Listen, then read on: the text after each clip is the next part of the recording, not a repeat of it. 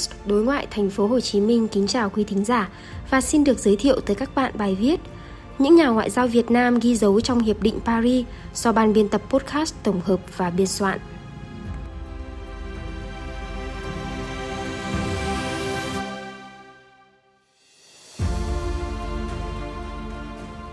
Trong không khí hân hoan của những ngày đầu xuân quý mão, chúng ta vừa kỷ niệm 50 năm ngày ký kết Hiệp định Paris về chấm dứt chiến tranh, lập lại hòa bình tại Việt Nam 27 tháng 1 năm 1973, 27 tháng 1 năm 2023. Nửa thập kỷ đã trôi qua, nhưng chiến công này vẫn giữ nguyên tiếng vang và giá trị lịch sử lớn lao. Nguyên Bộ trưởng Bộ Ngoại giao Nguyễn Di Niên từng nhận định, Hiệp định Paris là một chiến thắng vĩ đại trong lịch sử dân tộc Việt Nam. Để có được chiến thắng đó, chúng ta không thể không nhắc tới công lao của những chiến sĩ trên mặt trận ngoại giao, những nhà đàm phán lỗi lạc, đầy bản lĩnh và vô cùng linh hoạt.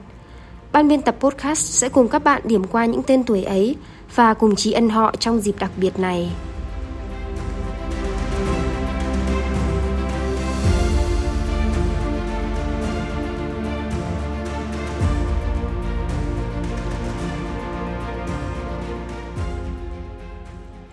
Nguyên Phó Chủ tịch nước, Nguyên Bộ trưởng Bộ Ngoại giao Xuân Thủy trưởng đoàn Việt Nam Dân Chủ Cộng Hòa tại Hội nghị Paris. Xuân Thủy là một nhà chính trị, nhà văn hóa, người học trò xuất sắc của Chủ tịch Hồ Chí Minh. Ông là người nho nhã, uyển chuyển nhưng rất sách lược và vững vàng. Sự kiên định nhưng cũng mềm dẻo của ông đã giúp phái đoàn Việt Nam vượt qua 201 phiên họp công khai, 500 cuộc họp báo, gần 1.000 cuộc phỏng vấn. Tại đó, nhà ngoại giao, nhà báo Xuân Thủy đã vững vàng bảo vệ nguyên tắc lập trường chính nghĩa của đất nước, bẻ gãy mọi lập luận phi lý của đối phương bằng lý lẽ đanh thép và thái độ vừa cứng rắn, vừa linh hoạt. Ông nổi tiếng trong giới báo chí phương Tây với nụ cười xuân thủy.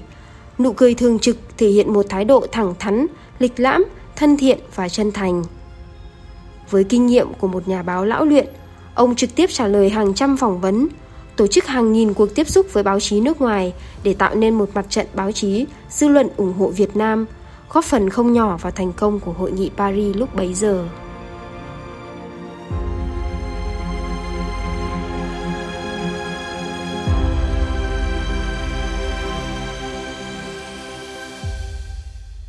Lê Đức Thọ, cố vấn đặc biệt đoàn đại biểu chính phủ Việt Nam Dân chủ Cộng hòa tại hội nghị Paris. Cái tên Lê Đức Thọ ghi dấu trong hội nghị Paris với những cuộc đấu trí trực tiếp căng thẳng với cựu Ngoại trưởng Hoa Kỳ Henry Kissinger – Chính Kissinger, một học giả lớn với học hàm tiến sĩ, một giảng viên đại học Harvard, một bộ óc thông thái của nước Mỹ đã phải thừa nhận. Tôi đã có thể làm tốt hơn nếu như người đối diện bên bàn đàm phán Hiệp định Paris về chấm dứt chiến tranh, lập lại hòa bình ở Việt Nam không phải là ông Lê Đức Thọ. Chắc có ít chính trị gia nào trên thế giới có thể nói những lời lẽ rất nặng nề trên bàn đàm phán mà lại làm cho đối phương không ghét mà phải nể phục lắng nghe mà đối phương ở đây không ai khác lại là nước Mỹ, là Henry Kissinger. Ở Lê Đức Thọ toát lên phong thái của một nhà ngoại giao chuyên nghiệp, trí tuệ, gương nhu đúng lúc. Trong suốt hơn 4 năm đàm phán cân não và gam go tại xứ người, ông đã thể hiện được bản lĩnh, sự cương quyết và sắc sảo được hun đúc từ quãng đời hoạt động cách mạng gian truân từ Bắc vào Nam. Nhà ngoại giao khổng lồ Lê Đức Thọ, theo đánh giá của nguyên Bộ trưởng Ngoại giao Nguyễn Di Niên, đã hoàn thành trọng trách của mình tại hội nghị Paris, góp phần mang về thắng lợi lịch sử trên bàn đàm phán cho ngoại giao Việt Nam, cho dân tộc Việt Nam.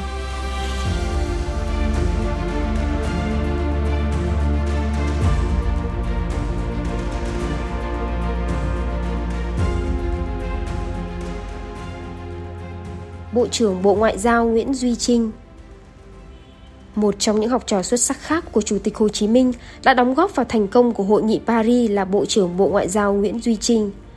Khác với những đồng đội trực tiếp chinh chiến trên bàn đàm phán, ông chính là người đứng sau cánh gà, ở lại trong nước soạn thảo sách lược, chiến lược, chuẩn bị nội dung cho các cuộc đàm phán ở Paris. Dưới sự chỉ đạo của Bộ trưởng Nguyễn Duy Trinh và tinh thần làm việc ngày đêm với yếu tố bí mật tuyệt đối của các cán bộ ngoại giao trong nước – phái đoàn Việt Nam tại Paris đã có cơ sở sách lược vững vàng để đối đầu với kẻ thù.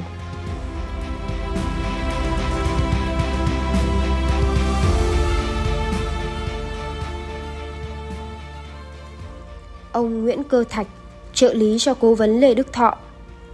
Khi nhắc đến cố vấn Lê Đức Thọ, chúng ta không thể nào không nhắc đến vai trò của ông Nguyễn Cơ Thạch. Với tư cách là trợ lý cho cố vấn Lê Đức Thọ, ông đã thể hiện tài năng của một nhà ngoại giao qua những nhận định, những ý kiến sắc đáng, sắc sảo và khôn khéo trên bàn đàm phán, không ít lần khiến đối phương phải nể trọng.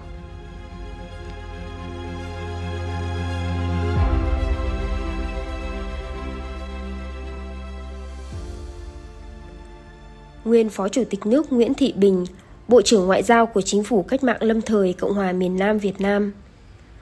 Nữ tướng Madame Bình là những cái tên mà báo chí nước ngoài và nhân dân trong nước thường mến mộ dùng để gọi nguyên Phó Chủ tịch nước Nguyễn Thị Bình. Bà Nguyễn Thị Bình, khi đó là Bộ trưởng Ngoại giao của Chính phủ Cách mạng lâm thời Cộng hòa miền Nam Việt Nam, là một trong những nhân vật chủ chốt trong hội nghị Paris. Nữ Bộ trưởng Ngoại giao đầu tiên của Việt Nam ghi dấu ấn đậm nét với phong cách ngoại giao lịch lãm, duyên dáng nhưng cũng vô cùng sắc sảo và đanh thép. Madame Bình, người phụ nữ nhỏ nhắn đến từ một miền đất còn bom đạn chiến tranh, trực tiếp đối đầu với những nam chính khách, nhà báo sừng sỏ của các cường quốc bằng bốn tiếng Pháp lưu loát và bản lĩnh của một trí thức lớn lên từ phong trào cách mạng miền Nam Việt Nam. Hình ảnh ấy ấn tượng đến mức sau này bà vẫn được nhắc đến với lời ví von, người phụ nữ khiêu vũ giữa bầy sói. Và đến nay, bà vẫn được ca ngợi như một nhà ngoại giao xuất sắc của Việt Nam trong thế kỷ 20.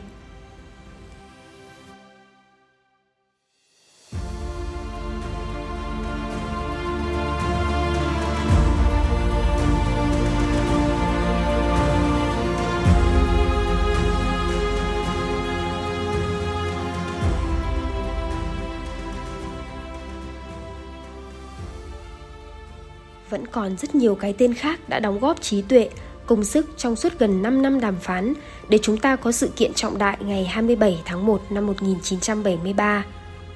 Quá trình và thành công của Hiệp định Paris đã khẳng định trí tuệ của nền ngoại giao cách mạng Việt Nam. Một nền ngoại giao mà trong đó, những bài học và tư tưởng Hồ Chí Minh đã luôn được nêu cao và vận dụng ở mức độ cao nhất. Một nền ngoại giao hội tụ những con người tầm vóc của thời đại. Một nền ngoại giao mà tới nay chúng ta vẫn luôn nhắc lại để tự hào, tri ân và tiếp nối.